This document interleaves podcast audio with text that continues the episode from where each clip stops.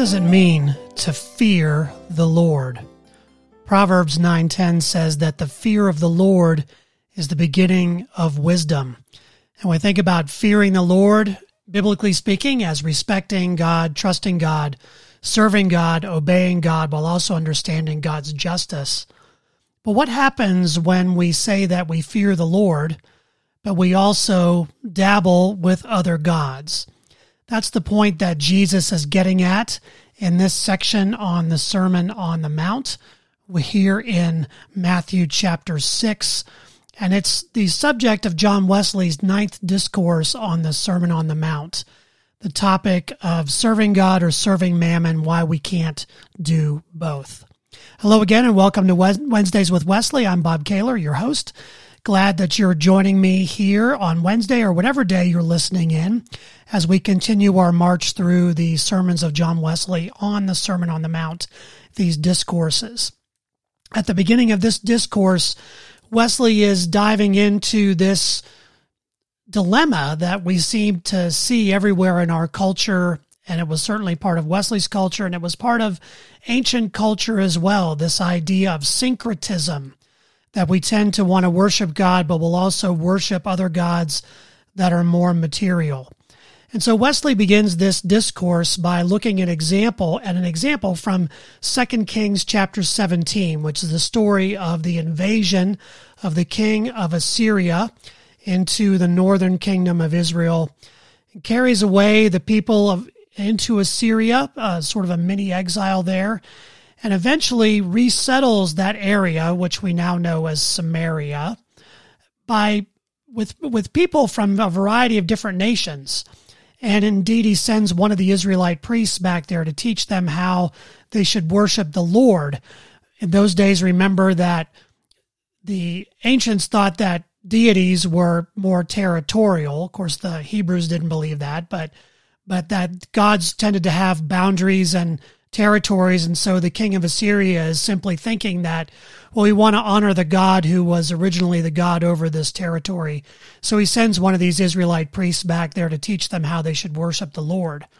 But what winds up happening is a kind of syncretism. Verse 29 of 2 Kings 17 says that every nation still made gods of its own. All of these people who came back in and were resettled in this area began to practice their former customs. So you have a variety of, of a hodgepodge of religions coming into this area of Samaria, along with sort of the original Israelite religion there of worshiping Yahweh. And verse 33, which is the one that Wesley refers to here at the beginning of the sermon, says this This was the situation. They worshiped, they feared the Lord, but they served their own gods. And the text says then to to this day when the writer was writing second kings to this day they continue to practice the former customs. And we see this throughout the history of israel. We see it throughout our own history and that's where wesley picks up this theme. He says how nearly does the practice of most modern christians resemble this of the ancient heathens? They fear the lord they show him outward service but they also serve their own gods. They worship the gods of this world. Back then, it was gods of wood and gold and silver. Today, those gods are gods of money, pleasure, praise, and a whole lot of other things that we might worship. And so Wesley then goes on to get to verses 34 to 40 of 2 Kings 17 and says that the Holy Spirit determines through the writer of this text that this is the judgment that will come upon them. Second Kings 17, 34 to 40. They do not worship the Lord. They do not follow the statutes or the ordinances or the law or the commandment of the Lord. Commandment commanded the children of Jacob, whom he named Israel. The Lord made a covenant with them and commanded them, You shall not worship other gods or bow yourselves to them or serve them or sacrifice to them. But you shall worship the Lord who brought you out of the land of Egypt with great power and with an outstretched arm. You shall bow yourselves to him, and to him you shall sacrifice. The statutes and the ordinances and the law and the commandments that he wrote for you, you shall always be careful to observe. You shall not worship other gods. You shall not forget the covenant that I have made with you. You shall not worship other gods, but you shall worship the Lord your God. He will deliver you out of the hand of all your enemies. But the problem was they did not continue to worship God, and thus judgment came upon them. And this is evidence for Wesley, this particular text, that the people were trying to serve two different masters, two different kinds of gods. And Wesley says how vain it is for anyone to aim at this. You cannot serve two gods, for the true God, the God of the universe, is not one who will share loyalty to him. You can't serve two masters, Wesley says, because you can't love them both equally. We naturally hold on to the gods that we love and we perform for them diligent and faithful service and will hate the other God and his demands on our time and our energy. Now, the word mammon here that is used in some of the more classic translations in the text is actually an Aramaic word. It's an Aramaic name for money or possessions. And when Jesus uses this terminology in Matthew chapter 6, he's actually personifying mammon as a kind of god or idol, very much in that same vein of 2 Kings 17. But what are we to understand here by serving God or serving mammon? And here Wesley's going to set up a, a, contrast that I think is really helpful for us to understand what we mean when we say we serve God and what it means when we say we serve mammon. And so Wesley's first going to talk about serving God. So first, to serve God is to believe in Him. We cannot serve God unless we first believe in Him, believing that God was reconciling the world to Himself in Christ, to believe in Him as a loving and pardoning God. And so to believe in God means that we trust in Him as our strength without whom we can do nothing. He is our help and our shield and our defender. Those people who are syncretizing faith in 2 Kings 17 were trusting in others to save them, hedging their bets, so to speak. But Wesley says there is only one who can truly save us. To trust in God next means that we trust Him for our happiness as the only one who can give rest to our souls, the one who is sufficient to satisfy all of our desires. And to trust God, to believe in Him, is to have our eye fixed on Him, to use all things only as a means of enjoying Him. This takes us back to discourse number eight and Wesley's discussion of the singular eye, that singular intention of having our, our focus fixed on God as the only one who can provide us for with what we actually need the one who is our ultimate Savior and Lord.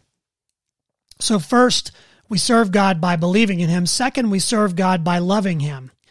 To love Him as one God in heart, soul, mind, and strength. This is simple obedience to the great commandment. We desire God for His own sake. We rejoice in God. We rest in Him. And Wesley says to have such a possession of God is to make us always happy. Again, we can't love two gods at the same time. We're going to hate one and love the other, as Jesus says, and love the one and, and hate the other. We need to understand that only in putting our trust and faith and love in the one true God will we find ultimate happiness, not only in this life, but in the age to come. So to serve God means first to believe in Him, second, to love Him, third, to serve God is to resemble or imitate him. And Wesley gives a quote here from one of the early church fathers that I find really helpful. It is the best worship or service of God to imitate him whom you worship. James K.A. Smith wrote uh, some great books on, on this kind of topic. He's a philosopher out of Calvin College. And one of his books is titled, You Are What You Love. And I think that's absolutely true. We become that which we worship. There's an old saying in Latin from the days of the early church that goes like this Lex orandi, lex credendi, lex vivendi. As we worship, so we believe, and so we live. What we worship, we love. And so when we imitate God in the spirit of our minds, when we love Him with our whole hearts, we begin to resemble Him in spirit and truth. We are transformed into the image of God, being merciful as he is merciful, loving as he loves. We become more kind, compassionate, not only for those who are good, but also we love our enemies. That takes us back to Matthew 5:48 and Jesus teaching that this is real perfection, being perfect as the heavenly Father is perfect, to love our enemies. And so those who serve God are like God in loving every person regardless of who they are. Serving God is believing in Him, loving Him, resembling or imitating Him. And lastly, Wesley says to serve God is to obey Him, to glorify God with our bodies and our spirits, to keep His commandments, to avoid what He has forbidden. Remember what Jesus says in John 14 if you love me, you will keep my commandments. Obedience is part of love, it's part of imitation.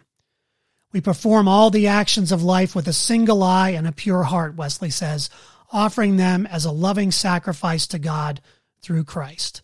What does Paul say in Romans 12? Present your bodies as a living sacrifice, holy and acceptable to God. That's full obedience. This is our, our act of worship. As we worship, so we believe, and so we live.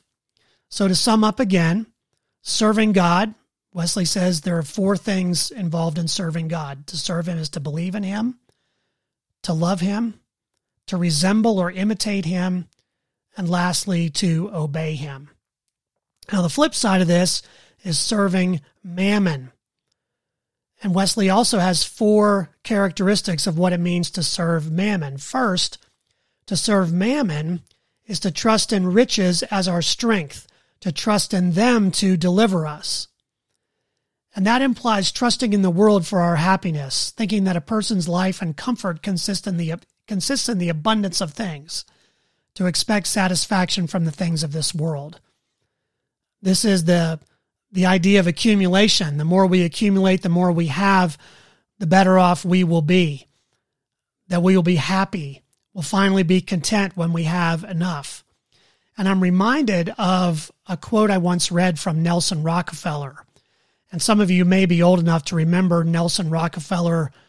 I remember back to uh, the 70s when I was a kid hearing about Nelson Rockefeller. He was kind of the quintessential rich man, richest man in America kind of thing back in the day. He was the Bill Gates or the Jeff Bezos of his of his time. And the quote was interesting to me. Rockefeller was asked, "How much money do you need to feel like you have enough?" The question was something like that. But Rockefeller's answer was very telling. Here was the richest man in the world asked, How much do you really need? And Rockefeller's answer was, Just a little more than I actually have. He was never going to be satisfied. When we trust in riches as our strength, we'll never be satisfied. There will never be enough. if we trust in those to deliver us, we will always be disappointed. Secondly, Wesley says serving mammon implies loving the world. Now, by loving the world here, Wesley is not poo-pooing something like John 3:16 for God so loved the world. Obviously, we love the world because God created it. We love people because we are we are created in the image of God and we are to love all people, even our enemies. But for Wesley, to love the world means that we place our hope and joy within it that we set our hearts upon temporal things. We want the things of this world more than we want the things of the kingdom. We love the things of this world. We love the things that delight us, that meet our desires, that satisfy and gratify the desires of the flesh and the eyes. That means that we love the world. And we can't love the world in the same way that we love God. We can love the world through loving God. It changes our orientation toward the world, but we cannot see the love of the things of this world as our primary focus. So, first, to serve mammon is to trust in riches as our strength. Second, serving mammon implies loving the world. And third, serving mammon is to be conformed to the world. It takes me back to Romans 12 again. Do not be conformed to this world, but be transformed by the renewing of your minds. To be of an earthly and sensual mind is to be conformed to this world, to be chained down to the things of earth. People who are conformed to this world are self willed. They are lovers of self. They think highly of themselves and they seek the praise of other people. This goes back again to kind of what we talked about in the in the last discourse, the idea that we are a world that's always looking for more likes, always looking for more recognition, looking to be influencers who actually don't do anything of value other than being influencers, self-focused, self-willed people. That's what it means to be conformed to this world. And it also means to be impatient and to resist correction. That when someone points out a fault or points out the folly of this way of being, we are impatient to correct that. People don't want to hear it. And that's one of the reasons why social media is so insidious. People never will have a conversation on there when they are uh, challenged in their belief system they will often double down. And those who do so, Wesley says, swiftly return evil for evil. They will, they will lash out in response. Serving mammon makes us double down on our conformity to the world. And then lastly, to serve mammon is to obey the world by conforming to its maxims and customs. This is kind of similar to the third point. But what Wesley means here is that to obey the world by conforming to its maxims and customs is to walk in the broad, smooth, and beaten path. Remember that here in the Sermon on the Mount, Jesus is going to talk about the two ways, the narrow gate and the broad road that leads to destruction. And so to do the will of the flesh and to be of the mind of the flesh is being like the rest of our neighbors, traveling down that wide road that leads to destruction. Or in the famous words of ACDC and Bon Scott, that's the highway to hell where there is no stop sign, no speed limit, nobody going to slow you down. We gratify our appetites and desires. We aim at our own ease and pleasure. That's what it means to conform to the world's maxims and customs, to do what is expected by those in the world. So, again, to review, to serve mammon is to trust in riches as our strength. To serve mammon implies loving the world. It means to be conformed to the world, and it means to obey the world by conforming to its maxims and customs. And so Wesley now turns the sermon to the application and says, Now, what can be more undeniably clear than that we cannot thus serve God and mammon? These are two opposing worldviews. Doesn't everyone see that you can't comfortably serve both? To trim between them, to try to find a middle road, is to be disappointed in both. It is really popular today for people to say, I want to sort of run down the middle. I want to bring the best of both things together. I want to be a middle of the road person. And as I am want to say often when I hear that, remember that the only things that ever stay in the middle of the road for long are yellow lines and roadkill. As Bob Dylan said in uh, his album Long Train Running and the song, You Got to Serve Somebody, you're going to have to serve somebody. It may be the devil, it may be the Lord, it may be mammon, it may be God, but you're going to have to serve somebody. And those who serve God half heartedly, who try to take the middle path, know only the toils and not the joys of religion. Wesley puts it this way He has enough religion to make him miserable, but not enough to make him happy. His religion will not let him enjoy the world, and the world will not let him enjoy God. And so, by waffling between both, we neither have peace with God nor with the world. We feel like roadkill.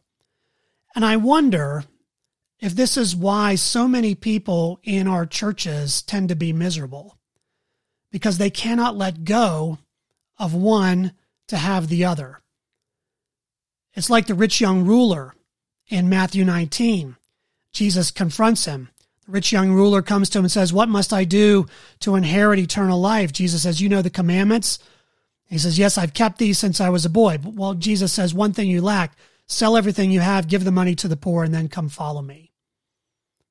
And it says that the young man went away sad because he had many possessions. He was torn between two gods. He wanted to go with Jesus, but his possessions His reliance on mammon was holding him back. And Jesus makes it clear you can't do both.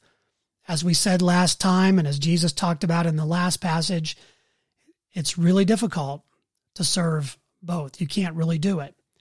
It's harder for a rich person to go to the kingdom than it is for a camel to go through the eye of a needle because you cannot divide those loyalties. Doesn't everyone see that you can't consistently serve both? says Wesley. To do so is to take one step forward and then always one step back. You build up with one hand, you pull down with the other. He is not the same man for one day, no, not for an hour together. He's a heap of contradictions jumbled into one. And so Wesley says basically what Bob Dylan says you're going to have to serve somebody. You're going to have to turn to the right or left. You have to choose one or the other, God or mammon, whichever is truly God for you. This is an important teaching because so often we want to have our cake and eat it too. And Jesus makes it clear, Wesley makes it clear. We have to be all in, one way or the other. Doesn't every reasonable human then think that they cannot possibly serve both God and mammon? They're contradictory, opposites with irreconcilable enmity between them. Wesley puts it clearly if you have faith in Christ, you cannot trust in riches. To trust in riches is to deny the faith. To go back to what we were talking about earlier, if we put all of our trust in what we accumulate, if we always feel like we're in scarcity, like we always need a little more than we have, then we're not trusting in God for our daily bread, as we talked about in the Lord's Prayer. We're engaging in what's really a kind of practical atheism, where we deny that God can provide for us and we have to keep storing up more and more. It's like the parable of the rich fool in Luke, where the man keeps building bigger and bigger barns until his life is required of him and he has nothing to take with him. You can't take it with you. If you love God, says Wesley, you cannot love the world nor the things of this world. Indeed, you've been crucified to the world. That's a very Pauline statement. We've been crucified to it. We're dead to it. If you resemble God, if you're made in his image, you cannot be conformed to the present world. You're being shaped for a different world. If you're not renewed in the spirit of your mind, you do not bear the image of the heavenly You cannot bear the image of God and the image of this world. Do you obey God? Wesley says, then you cannot obey mammon. Do you please God or do you please yourselves? So therefore, Wesley says we have to lay aside all thoughts of serving two masters. There is no end, no help, no happiness but in God. We seek nothing but Him. And because we aim at loving Him and trusting Him, that takes us to the next section of this passage. We need not worry if we're putting our full trust and faith in God. And that's where we get into this whole section when Jesus is talking about not worrying about you wear what you wear, what you eat, or or what you're going to have. It's not that we don't have concerns in this life. Now, if we are of a what Wesley calls a giddy, careless temper, and we don't care, we kind of go through life and we rely on everybody else to take care of us and we just kind of breeze from day to day without having any diligence in the process. Well, that's not what's intended here in any way, shape, or form, Wesley says. That is farthest removed from the whole religion of Christ. So, what he's talking about here is not an excuse to be slothful or lazy, but rather it is the will of God that everyone should labor for what he needs and for what his household needs. This is good and acceptable to God we should plan our business before we enter it. We should plan carefully. Remember Wesley's rules for money make all you can, save all you can, give all you can. This is smart stewardship. This is the care of the head that the Lord does not condemn. What he does condemn, however, is care of the heart, anxiety and uneasiness that can torment the soul. That kind of anxiety and uneasiness that can cause us to try to accumulate more and more and more as a hedge against the provision of God. Fearing tomorrow means that we cannot enjoy our daily bread today. We have to make sure that we are sufficient. We have what is sufficient for the day. That's what we pray. Give us this day our daily bread. And so, worry here again, like accumulation, is a practical form of atheism. One is an atheism that is bound up in abundance. The other one is bound up in scarcity. We we don't uh, we, we're always looking for more, or we're we're accumulating more as a way of of pushing against the future, of of hedging for the future. And so worry, whether we're focused on the past or the future, is an offense against the God who provides for us today, Wesley says. Uneasy care is unlawful care, he says, with a single eye to God. Do all that in you lies to provide the things honest in the sight of all men, and then give up all into better hands. Leave the whole event to God. So to have that single eye, to do all that lies in you to provide for the things that you need, but then give up the rest to God and trust in Him to provide. If God gave you life, will He not give you food to sustain it? Give you clothing to cover it, and more especially if you give yourself to Him and serve Him with your whole heart. So anxiety is fruitless, it profits us nothing. We don't strive after the things of this world. The heathens do that and are a miserable lot for it because they serve mammon. But, as Jesus says, and as Wesley reinforces here, seek first the kingdom of God, believe in Him, let Him have dominion over you. Seek the kingdom and his righteousness, the fruit of God's reigning in the heart, love of God and humankind, producing the fruit of the Spirit and holy actions. If we're focused on this, if our eye is focused on the goal of the kingdom, as it is now and as it will come, then all these things will be added to you, all things that are needful. Indeed, we'll begin to see more clearly the difference between needs and wants and I think that's the biggest differentiation we have to make as disciples of Jesus. There are a lot of things that we want, there are a lot fewer things that we actually need.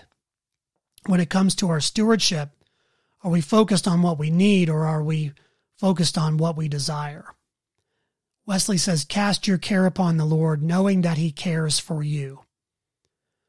Don't take thought for tomorrow because God provides for you today, and it is enough. Give yourself up into his hands. If you live another day, he will provide for that also. Above all, don't make the care of future things a pretense for neglecting present duty. Care for yourselves and for your family, but be careful not to let that care distract if we are not careful.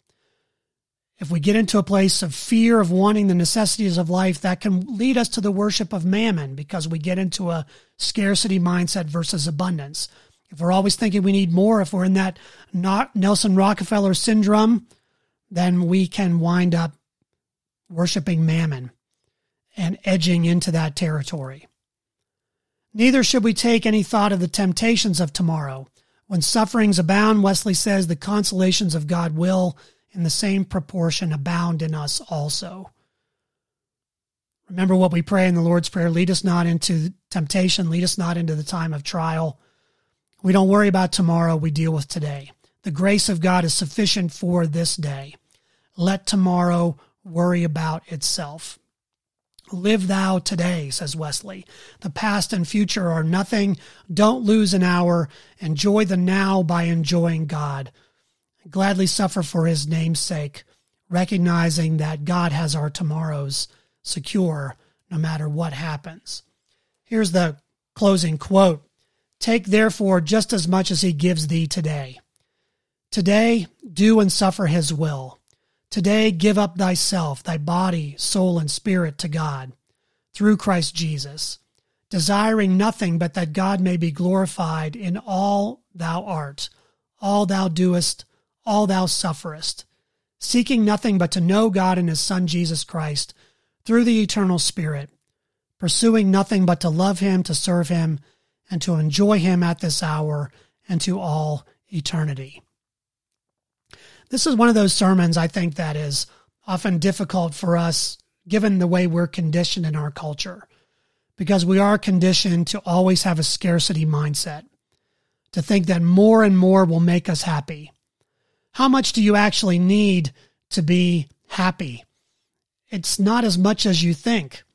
I, th- I read a study on this years ago, and I don't have the numbers in front of me, but uh, I think the study said something like, How much do you need to be secure?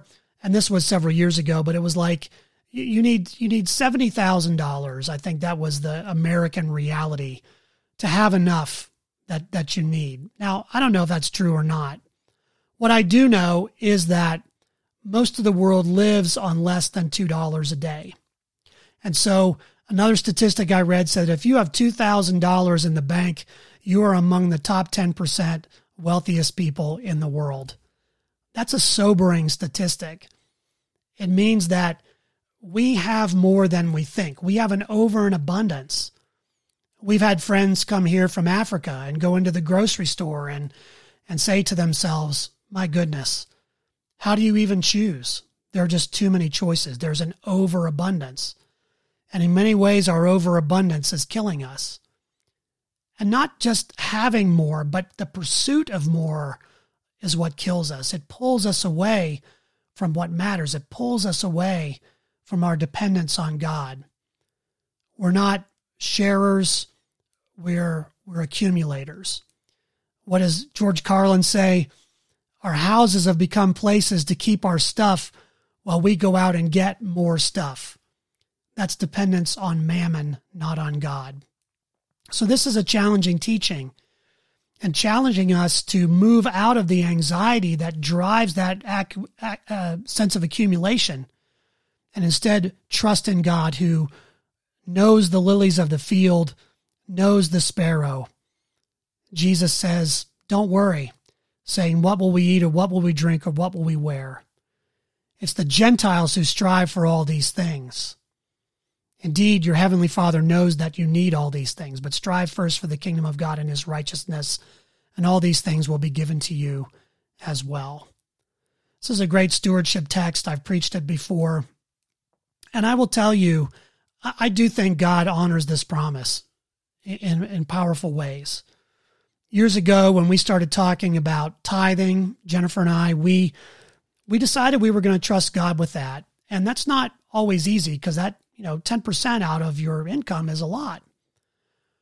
But we decided to invest in that. And one of the things we discovered over the years, and, and I'm not doing this in a prosperity kind of gospel way, saying there's a guarantee or that you know, God gives you a, a huge return on your investment. I'm not talking about that at all. What we have experienced in our lives is that we notice now more, more than ever before, that there's always enough. There's enough with God when we trust in Him, when we invest in Him, when we give Him what is due, when we recognize it all comes from Him in the first place. Now, that also means we have to be more disciplined in our spending. We have to be more disciplined in what we accumulate. And tithing actually does that for us. It helps us to, to be more circumspect when we purchase something. When we make a major purchase, we have to talk about it to ask whether we really need this or not. Is it a need or is it simply a want? And occasionally, when we do want something, we'll save for it. We want to honor God in the way that we use our money. And I do think that God honors us, not by making us wealthy like the prosperity gospel preachers preach. That is a that is a trap. But I do think God understands what enough is. And I think the more that we are disciplined in our in our tithing, in our giving, in our management, our stewardship of our finances and our stuff, the more we begin to see, hey, you know what? There really is enough. And that's what we're promised. God will supply all our needs according to his riches and glory. He will give us our daily bread if we trust in him. So, this is an important teaching. You'll notice Jesus talks about money quite a bit, not just here in Matthew, but in the Gospel of Luke. That's especially clear. There are a number of places where he's talking about that because that is one of the major barriers that can get in the way of our entrance into the kingdom. We can be tempted to worship mammon and not God. And so I hope you'll take this to heart. You'll read through this sermon. It's challenging, but I think it's spot on. And I think that's why Jesus puts this as a centerpiece in the Sermon on the Mount. This is where the rubber meets the road. And which road are we going to take? The wide road of accumulation and hoarding and seeking to please ourselves? Or are we going to take the narrow road of pleasing God and trusting in Him day by day? Well, thanks for joining me on this edition of Wednesdays with Wesley. We'll be back again next week with discourse number 10. I've put uh, the link to discourse number 9 in the show notes. So if you want to read this sermon, I encourage you to do so. I also encourage you to leave a review on Apple Podcasts or wherever you listen to this podcast. Tell your friends about it, share it around. I don't know about you, but I just have found so much richness in studying Wesley's sermons. And I think there's a revolution here if we will do that together, particularly for those of us who are part of the people called Methodists. This has been in our tradition the entire time, but so many people have never read these sermons and they are a treasure trove. So please feel free to share this with others. If you like what you see, again, leave a review. You can also follow me on Twitter and Instagram at RevBKaylor. Send me your questions at pastorbk at tlumc.org. And I look forward to chatting with you next time here on Wednesdays with Wesley. I hope you have a great week, and I hope that you are looking carefully at what God is calling you to do in your relationship to money and possessions. See you next time.